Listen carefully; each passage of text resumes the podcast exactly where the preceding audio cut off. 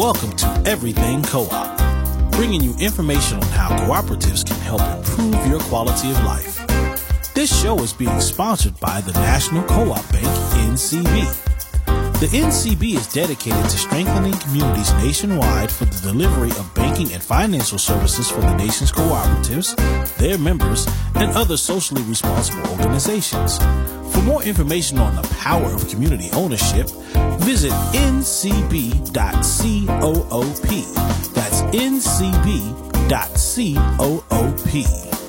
Now stay tuned for your host, Vernon Oakes.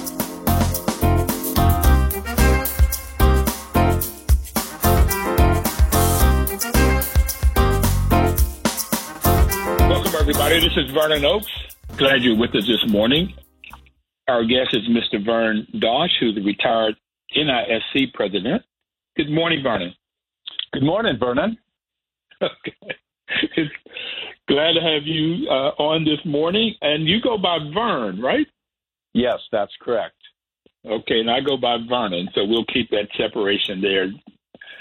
Vern, you uh, are retired president and CEO of NISC. What is NISC? Well, NISC is the National Information Solutions Cooperative, Vernon, and um, you know it's it's a little unique as cooperatives go. A lot of times, I think when you think about cooperatives, you think about housing cooperatives or food cooperatives, agricultural cooperatives. But NISC is a technology cooperative. It is a cooperative that develops software, um, supports, implements software, and um, distributes it to other co-ops around the country, to uh, rural electrics, uh, rural telecom, broadband providers um, around the country, many of whom are also cooperatives. So, who who owns NISC? So typically, Vernon, what happens is um, a rural electric or a rural telephone, rural broadband provider will have needs for accounting software, billing software, engineering software. So they become a member. So the co-op becomes a member of NISC, and so they they share in the profits, they share in the governance as any co-op. But it's really these rural electrics and rural telephones that become the owners of NISC. Okay. So, Vern, how did you get involved in co ops? That's not a normal track. So, how did you get involved? Well, you, you're right about that. And I'm, I wish I could tell you that I had my whole career planned and that, you know, I went to school to, to come out and go to work for co ops. Didn't quite work that way. I, I went to university, uh, received degrees in accounting and billing, or accounting and business. And honestly, Vernon, through all of that education, uh, there was never really mention of co ops. I mean, we studied for profit entities, partnerships, um, limited liabilities, publicly traded companies, but there really was not a mention of the cooperative business model. So I came out uh, with the degree, and literally two days later, I went to work for a cooperative, for Capital Electric Cooperative, which was a distribution, electric distribution cooperative in, in my hometown of Bismarck. Um, and I, I got to tell you, I mean, that first couple of days, I sat down with uh, with the CEO, and he was explaining that, you know, we buy power wholesale and we sell it. We mark it up just a little bit, we sell it, but we're all about service. We're all about taking care of our customers. And oh, by the way, at the end of the year, we allocate our profits back to our our customers, our members, our owners. And I remember as a young, naive impressionable 20 year old, you know, thinking, well, that that is pretty lame. What what business would give all their profits back, you know? so that was the beginning, and um, you know, little did I know, Vernon, that that first job offer, that first opportunity to work in a cooperative, literally would define my career for the next 45 years. Co-ops became um, such an important part of of my life. Okay, so you're out of school, having had you had no education. I mean, no knowledge from a formal education of co-op, and that's similar to my background. I have an undergrad in math and chemistry, a master's in mathematics, and then an MBA. And nowhere in that business degree did they talk about co-ops. It was always what's best for the shareholder in a cooperative situation. Every decision was best. What's the best return on investment (ROI)? So yes, and you learned about it earlier than I did. I did not hear about it until probably 30 years after I graduated. You were the two days. Been phenomenal. So it's also interesting as a young person, you're sitting around talking to the head of the organization. Yeah, you know, this was a relatively small um, organization. We had maybe 40 employees. So it was not unusual, you know, to, to be able to go in and sit in the CEO's office. And again, as a young, impressionable individual just getting started in their career, that was such an amazing opportunity, you know, to be able to be mentored by the CEO that he would take the time. You know, I mean, in a in a typical for-profit organization, you wouldn't see that. You know, you would you just wouldn't see that because the drive is, you know, number one, improve shareholder wealth. Period. And um, you know what I found was that this notion of we're in business to take care of our customers, which was rural electric members, rural telephone members all around the country, many of them living in rural areas, and quite frankly, that would have not had electricity or telecom broadband services without the efforts of these rural electrics. And, you know, as a young person, that really left an impression on me. And I, and you know, at this time, Vernon, where we're talking so much about the environment, you know, what was the number one thing that encouraged me to go to work for Capital Electric? What? I'm talking to them during the interview, and they're talking about you know, we're belonging to a larger co op called a Generation and Transmission Cooperative Basin Electric. They mine coal, they generate electricity. Now, this was back in, in the early, early 70s. And that co op, although they were not required to, made a decision that they were going to reclaim the mine, the, the land when they were mining coal. They didn't have to do that. It was a huge expense but these were farmers and ranchers, rural people that had a love of the land, that understood what it meant to be a steward of the land. So they said, no, we're the right thing to do is we're going to put the land back to its natural habitat of the way it was before we mined coal. And I remember listening to that going, man, that's I can get behind that. I want to work for that company because even then, before it was cool and before it was woke and everything else, there was an attitude of social and environmental responsibility that that really resonated with me. You know, I'm like I'm from Bluefield, West Virginia. My father worked in the my grandfather worked in the mines in, in McDowell, West Virginia, and my father worked on a railroad, and that's hauling the coal out of those mines. In a couple years in in college, I worked on the railroad with him. So coal all in our family. And I remember when they started doing strip mining, they would leave the mountaintops bare, and then the erosion would happen and flooding would happen. And so that was there was conversation, but there was never a conversation that I ever heard of where the companies would go in and reclaim the land. It became law at some point, but it wasn't based on what they said they would do. So yeah, that's phenomenal to start off in a in in the interview with that being uh, part of the conversation in the early 70s because this yeah the major issues in West Virginia with coal mining and that you guys in South Dakota the the the uh, co-ops were already doing that. That's phenomenal. Yeah. Yeah. And I can see how you, you would want to work there.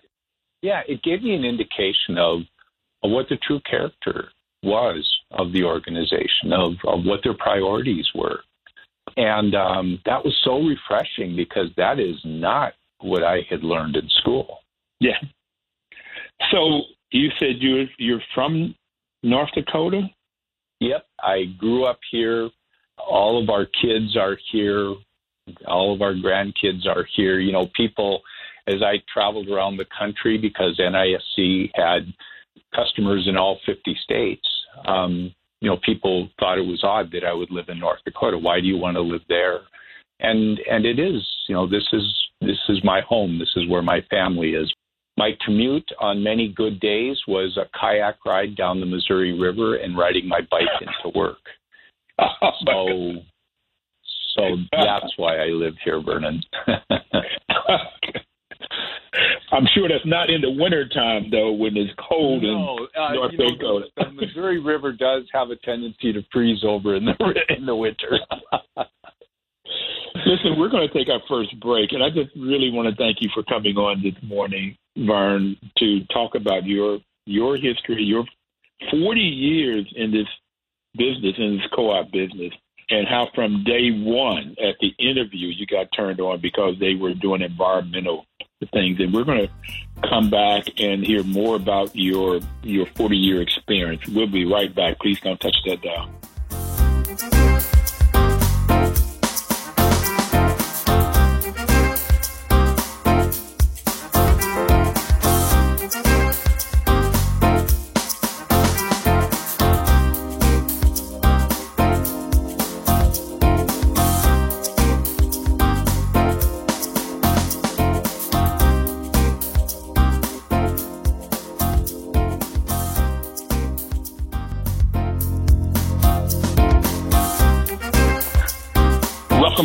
Everybody. This is Vernon Oakes, and program is Everything Cooperative. And this morning we have Vern Dosch on the line with us. He is the, or was, he's retired now from the National Information Solutions Cooperative, uh, which is a consumer co-op. He was the CEO and the president of that. Vern, would you tell us, you went from that first job at Capital Electric Co-op, I think you said, and could you take us through the, the different job you had and what you were doing? And, and you've already said what your first day in the interview, you found out you loved it because they were environmentally conscious back then, reclaiming the land when they were doing mining. But what is some of the job you had? What, what did you do? What's your path? Yeah, so uh, Vernon, when when I came to work for Capital Electric, it was an accounting position. I was the, the accountant, the bean counter. I took care of billing and payroll and, and things like that. And, um, you know, at that time, things um, in the early 70s, things were very manual. You know, our accounting was manual. We calculated payroll manual. Billing, for the most part, was manual. And these were all electrics. And, and at that time, there was about a thousand of them around the country. Uh, rural telephones, there was about 1,400 of them but they were all in a place where you know they had been operating for a couple of years some 10 12 years and uh, they knew that in order to be more efficient they were going to have to automate they were going to have to begin automating using software but uh, back in the 70s, you know, mainframes, a single processor was a million dollars. Programmers were few and far between. So this co-op NISC, the thought was, well, you know, if the big, uh, the IBMs, the Unisys, the Burroughs of the world, uh, HPs were not willing to work with these rural co-ops because, quite frankly, their technology spend was pretty small.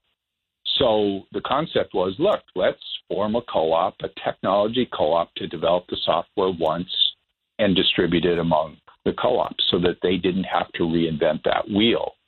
So, in my position at Capital Electric, right across the Missouri River in Mandan was this young startup technology co op.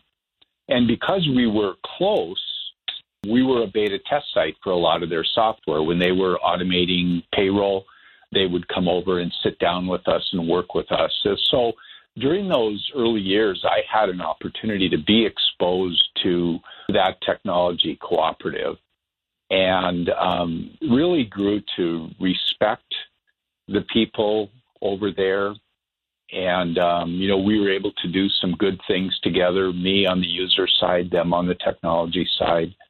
And um, when the opportunity presented itself to come to work for that organization. It just, you know, I was young, I was single, um, probably more of a risk taker, and uh, left the the security of co-op that you know was a monopoly that was very secure financially jumping across the river to this startup co-op that quite frankly you know the jury was out as to whether or not they could be successful whether or not this concept of a technology cooperative could could be sustainable because quite frankly there was not another model in the United States at that time for that type of co-op.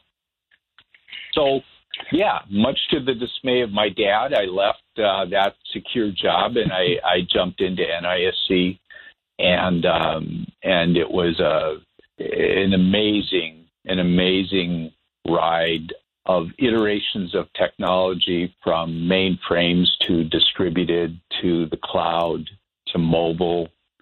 And in the morning, we got up knowing that the work we were doing was facilitating the delivery of really important technologies of, of electricity, of broadband, of telecommunications to some of the toughest areas in the country to serve.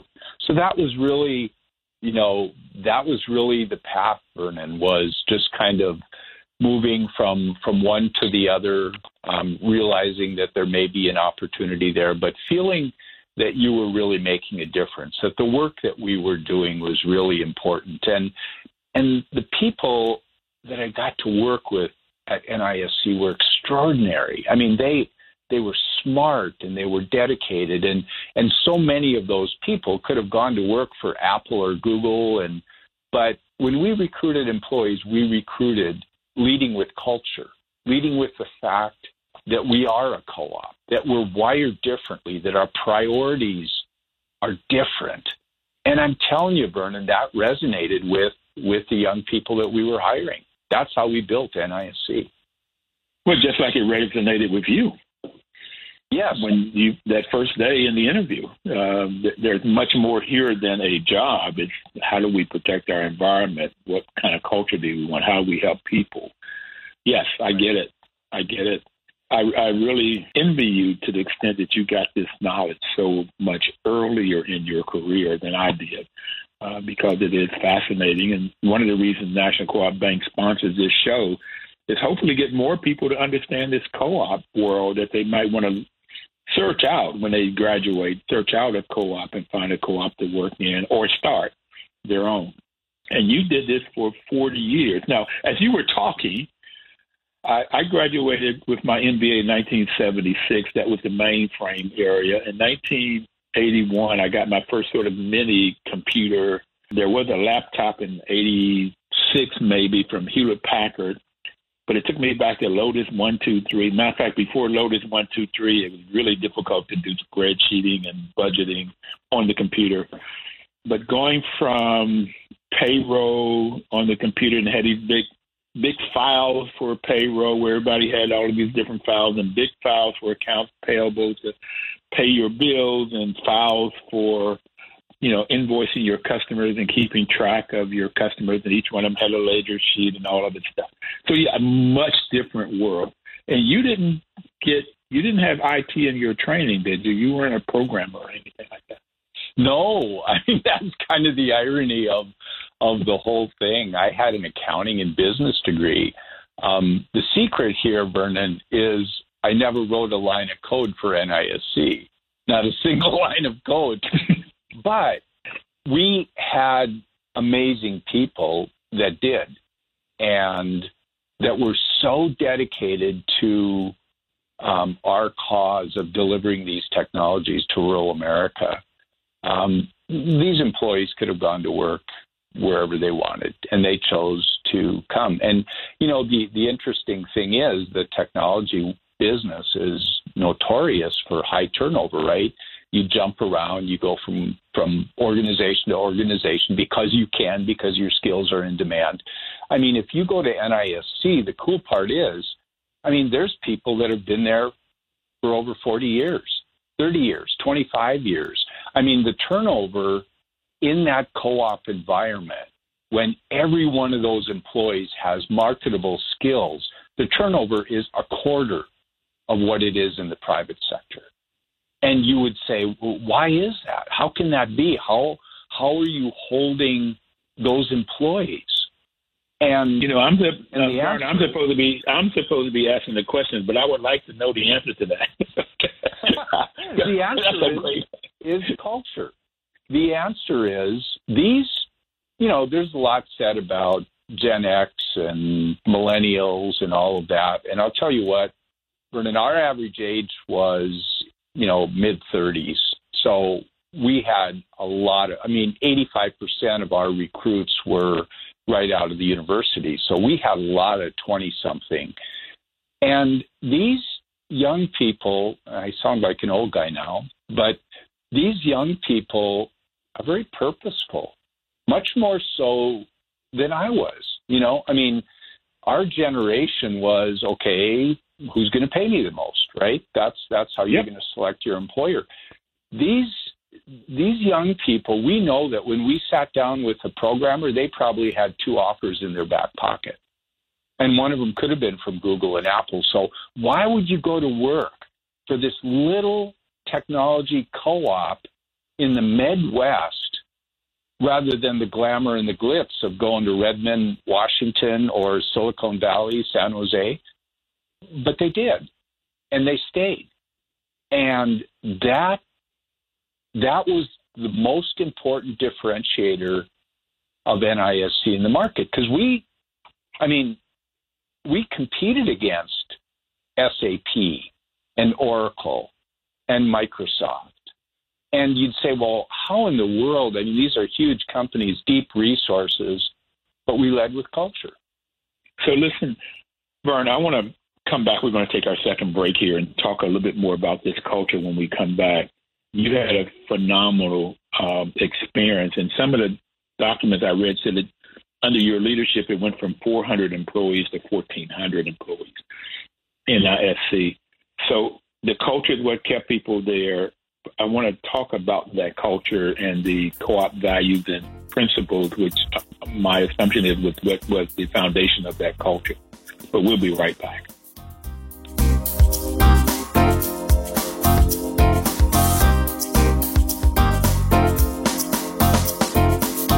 News talk station.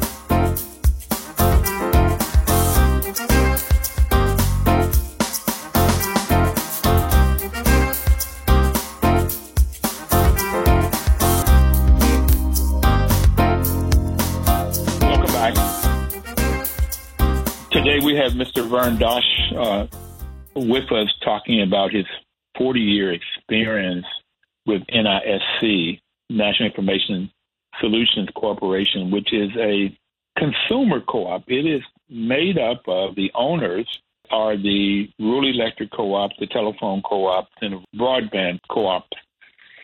So they own this network of this technology cooperative. So we were talking about culture before we left, and so just very quickly, the values of cooperation, the ethical values I like best are honesty, openness, social responsibility and caring for one another. I call it the golden rule of cooperation. And there's volunteer and open membership in a co-op. It doesn't make any difference about your political, racial, age, gender. If you want to be a member, any of those different businesses could could become a part of this. The Democratic member control, one member, one vote. It didn't make any difference how big the business is. I would assume member economic participation. They join in. Normally, there's a fee to join in, and to the point that there's money to be made, there's a dividend. Uh, autonomy and independence. You had to own and control it. Number five is education, training, and information. That's a big part of cooperation. And when I learned about co-ops, uh, Vern, that was the number one thing I liked about it. Uh, was it this education, training, and information. Then there's cooperation among co-ops is the sixth principle, and you all are doing that big time. you are a co-op of co-ops. Uh, then there's concern for community, and that's what turned you on from day one when you sat down with your interview for the job. Was that they were concerned these miners, these people that mine coal, wanted to reclaim the earth and that's what was big for you and probably what's big for a lot of the people in your culture. But I wanted to are these the, the, the, the foundation of the culture that you were talking about? Yeah, absolutely, Vernon. And and you know, I would say early on again, I mean, I was an accountant, right? The, the bottom line, the balance sheet, that's what my focus was.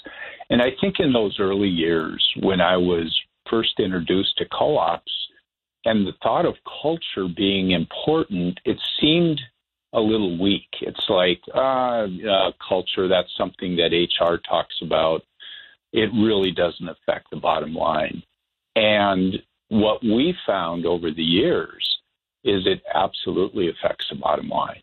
I mean, if a solid culture built on trust, built on transparency, if that's in place, employees stay.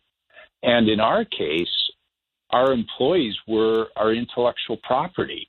I mean, they they were the ones that were adding value. They were the the innovative ones that were building software products that would serve our members. So to create an environment that encouraged them to stay was one of the most important recruiting and retention items that we had. And and the other thing the other thing was it's the way we sold our product also and licensed our product. Our our customers were our partners. They were our owners. They served on our board of directors. And so there was a high degree of accountability and this sense of they're not just customers, they're our partners. I mean, they sat down with us to develop software. They gave us guidance, and so our products um, were much more accommodating for them. So culture was absolutely at the heart of the way we recruited, the way we retained employees, and the way we sold our products. The interesting, and, and this is kind of a, a personal story, but as a dad, I, I think it will. Many of you will be able to relate. Our son was a was a banker, is a banker, commercial banker, large regional bank. Um, did that for many years, and then a few years ago, the position of um, territory manager for a credit union opened up, and he took that job and went to work for a credit union. A couple months into that, he said, Dad, you know, all these years you've been talking about rural electrics and co op this and co op that. He said, I thought it was kind of lame. But he said, I get it now. Now that I'm working for a credit union, for a cooperative, where we have an opportunity to, to take care of our employees, he said, I get it now. And that's, you know, Zach is 30 some years old, and there's a lot of 20 and 30 year olds out there who are looking at this cooperative business model and saying this makes a lot of sense. I want to be I want to be involved. You know, it uh, kind of ended with you because, because I would have loved to learn this to be in that position. So yes, I I I really like that that story in particular with your son doing it now. So what I have it is that NISC is a co-op of co-ops. So that what you said earlier was the these different businesses, rural electric co-ops, are member and owners of NISC. And you said at one point there were a thousand rural electric and fourteen hundred rural telephones, and then they could join this organization. And like Rural Electric, they have customers. It's a co-op, and their customers are the people that have the the meters that get electricity. So is this right, Vern, that rural electric, like the one Capital Electric you used to work for, would become a member of your co-op, and then you would provide information technology, computer stuff, so that it helped not only rural electric, but it helped the customers of rural electric. Right. You know what what we really were, Vernon, was a facilitator our products were very much kind of infrastructure in the background. They were the computers, they were the networks, it was the software that allowed that co op to do their billing, allowed the co op to do their accounting, their engineering, manage outages, um, build their plant, all of that. It was it was it was the tools that these co-ops needed to be efficient. And you know, at the end of the day, if if you're a rural electric, your your goal is to deliver reliable power at the lowest possible cost. So our challenge and our task was to leverage emerging technologies to make these co-ops more efficient. And you know, there's many of our customers, many of the rural electrics that served areas of the country that number one were hard to get to, number two were not populated very well. We have some members that have less than one member per mile of of line that is that is constructed. Whereas in, in the big cities, you'd probably have two or three hundred customers per mile of line. So the financials are very different, and the challenges of delivering these, you know, electricity and broadband in an economical, reliable way really means that we have to lean on technology a lot. And that really is at the heart of what we did. And um, you know, we were we were competing with the big investor-owned utilities. We were competing with the big regional telephone companies, and um, it was always so cool to to see how when these, you know, you you mentioned the six cooperative principle, cooperatives cooperating. That was the heart of NISC. It was cooperatives working together for the benefit of that end customer, and it worked it it worked in in a really powerful, no pun intended, in a very powerful way. What a pun fits really well. So, in the benefits of cooperation, you you've already mentioned that it created a culture for the employees inside of NISC. What are some of the other benefits that you found both for your customer, these rural electric, rural telephone, broadband customers, and for their customers? What are what are yeah. the benefits of cooperation? So what we saw, and certainly um, these last 18 months uh, with COVID, we saw the importance of of broadband. For example, uh, there was a book written by it was commissioned by the National Rural Cooperative Association (NRECA) years ago, and it was entitled "The Next Greatest Thing." And it was a story of when electricity came to these rural parts of the country delivered by rural electric cooperatives. And that was that was very real to me because my grandfather was an original incorporator of a co-op and he I remember sitting on his lap and he would tell me the story of when KEM Electric Cooperative pulled into their yard to install electricity and what what a complete game changer that was for their farm.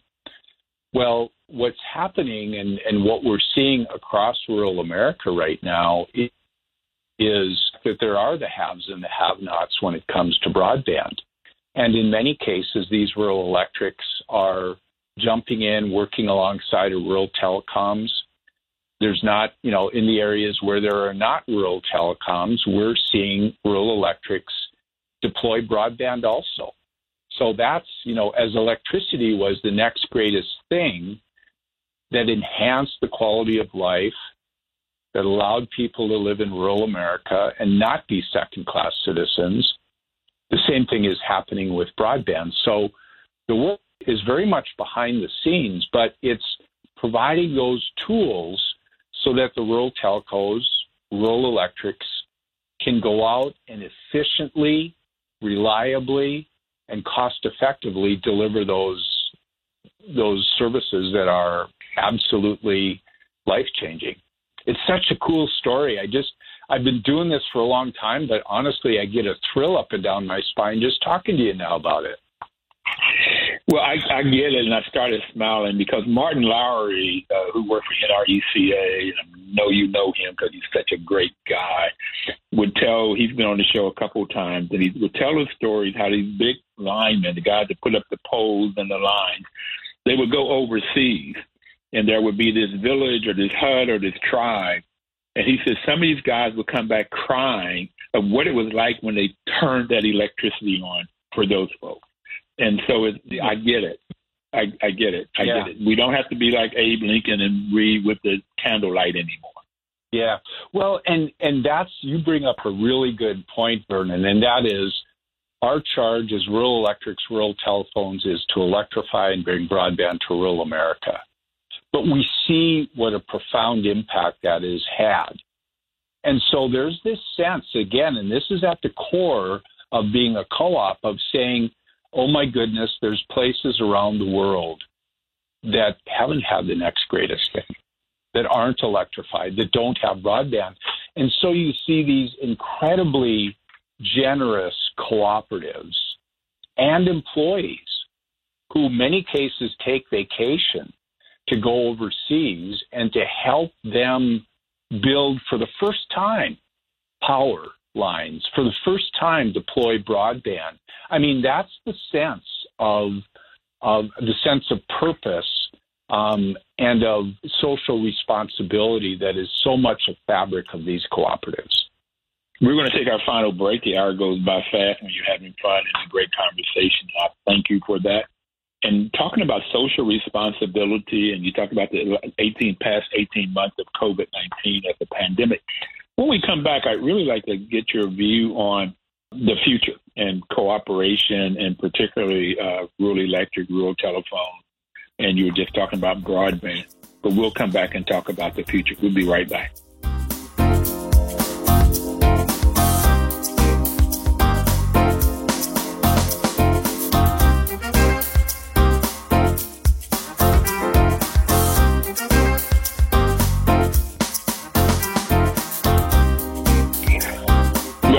Is Vernon Oakes, and the program is Everything Cooperative, and Mr. Vern Dosch is our guest this morning.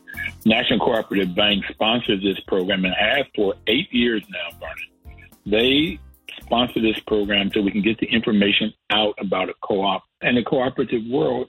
We call this Everything Co-op because there are four different types of co-ops, and just very quickly, it depends on who owns and controls the business. If the business is owned and controlled by the employees, it's called a worker co-op, and that could be any business. If the business is owned and controlled by the people that uses the products and services, then it's called a consumer co-op. The consumers own that business. That's housing co-ops, that's credit unions, food co-ops. Now, food co-ops could be a employee-owned, worker-owned, or it could be owned by the consumer. REI, a health clinic in Madison, and now we have a technology a consumer co-op. Well, if a, if a group of uh, people come together to purchase products and services for better quality and lower prices, it's called a purchasing co-op. And that's Farmers, Artists, Consumer Alliance in DC, Ace Hardware. These are different types of purchasing co-ops. And if a group of people or businesses come together to market their products or services to get access to more markets at a better price, those are farmers that have come together and form Cabot Creamery, Land Lakes, Ocean Spray, and artists in uh, like Ujamaa in Pittsburgh. And they're called marketing co-ops or producer co-ops. So here we have NISC is a consumer co-op. Different businesses own it. And those businesses that are owning it are consumer co-ops like Rural Electric, Rural Telephone, and Broadband. So you have cooperation among co ops, and we've just talked about the benefits. Now, given we have these pandemics, we have COVID 19, which you mentioned, Vern, we have climate change, which is major. And just a quick uh, shout out to NCBA CLUSA having their cooperative impact conference the first week of October. And there's a, there is a um, panel on climate change and co-ops, and I was fortunate enough to be the moderator of that. And it's amazing what co-ops are doing to solve climate change. But we have racism, which I call a pandemic, and, and we have guns, which is a pandemic, and what we're killing folks. And then we just have people that don't seem to get it. I thought I call it stupidity is a pandemic. But where do you see co-ops in this sort of future of what we can do to bring the next greatest thing so we could maybe solve COVID 19, climate change, racism, guns? Can we do that in, in cooperation? Yeah. Boy, that's uh, there's a lot to that question, a lot to unpack. But let me say this at the very beginning of this conversation, we talked about how the co ops were reclaiming land of mine territories before it was required, before it was cool thing to do.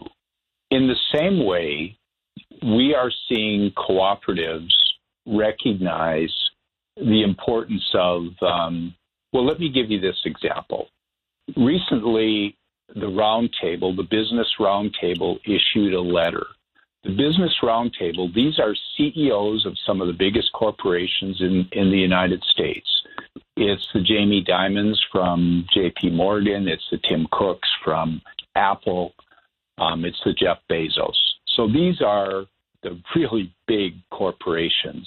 They recently came out with a letter that said, you know, and, and before their major objective was increasing shareholder wealth, right? That's that was their mantra. Everything they did was to increase shareholder wealth. But they came out with this collaborative letter that said, you know, we think taking care of the communities is important. We think that being transparent is important. We think that taking care of the employee is important. We think that having good relationships with our supplier is important. And oh, by the way, we think increasing shareholder wealth. So all of a sudden, their list, and I'm thrilled with this, their list went from number one, which was increased shareholder wealth, to recognizing their social and community responsibilities and also responsibilities to their employees. I got to tell you, and I don't mean this to sound hubris, but I looked at that letter the first time and I said, you know, what took you so long? Yes. I mean, this is what the mantra has been for co ops for so many years. Yes, you take care of the communities, you invest in the communities, you you make sure that there's diversity in your workforce, you take care of your employees, you do the right thing. And so what is this amazing revelation to corporate America is something that that the co-ops have understood for a long time.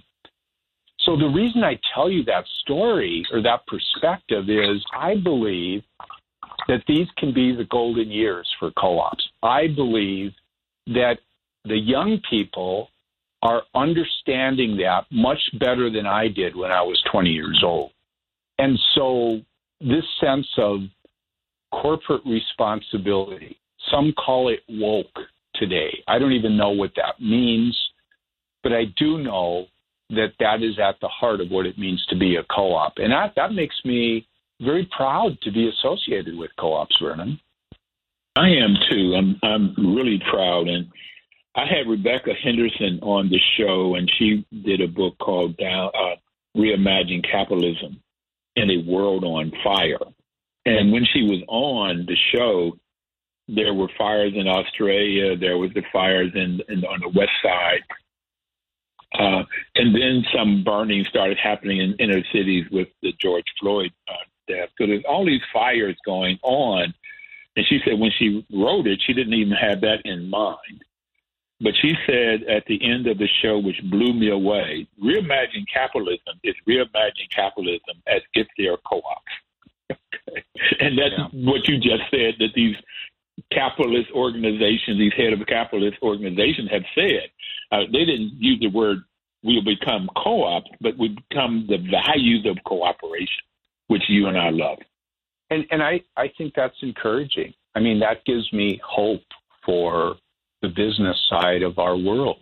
That even the biggest corporations, the most powerful corporations, are recognizing and embracing the importance of those elements that go way beyond just providing shareholder wealth. I mean, at NISC, yeah, I mean, it was about being financially solid.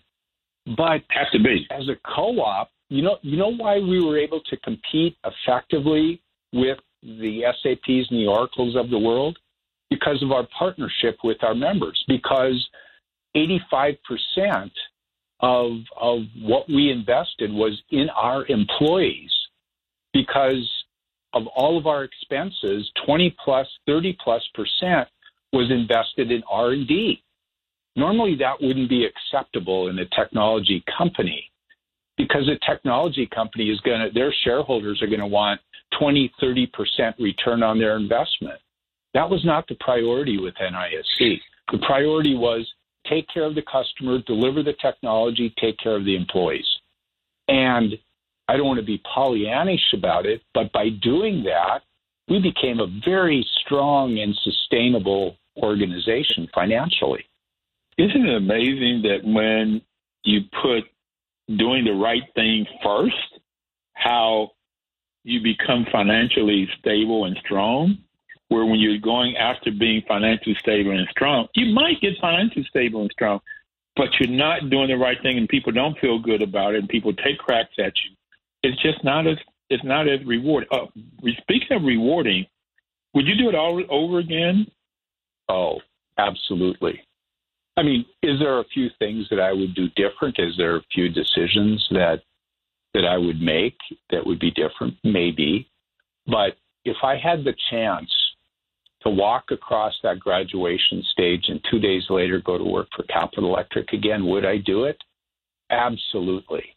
You know, I feel so lucky, Vern, because I, like I said, if I had that all planned and I was that smart, but I didn't. Yeah. I happened into this industry that became a beautiful career, a rewarding career. I met people from literally from all over the world that were associated with co-ops, um, and it was a blessing. Uh, I feel like the luckiest guy around in terms of my career, and a lot of that has to do with the fact that I was able to work for a co-op for those years. That is really wonderful. I uh, like I do envy you. I've had a good career, but not as rewarding as that. So, what's your advice to young people out there that might be listening today? My advice to young people is don't be enamored by uh, the glitz of the big companies. Um, stay close to your roots. You know, a co-op generally is going to allow you to live where you want to live, not where you have to work. Keep your priorities straight.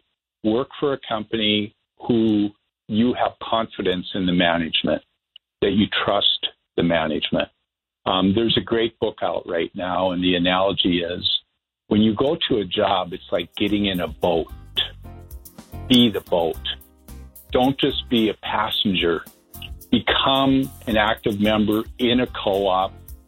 Become the co op. I want the employees of NISC to say, This is my co op not this Thank you. management. Thank you, Vern, for being on. Thank you so very much, everybody out there. We'll see you next Thursday. Please live cooperatively.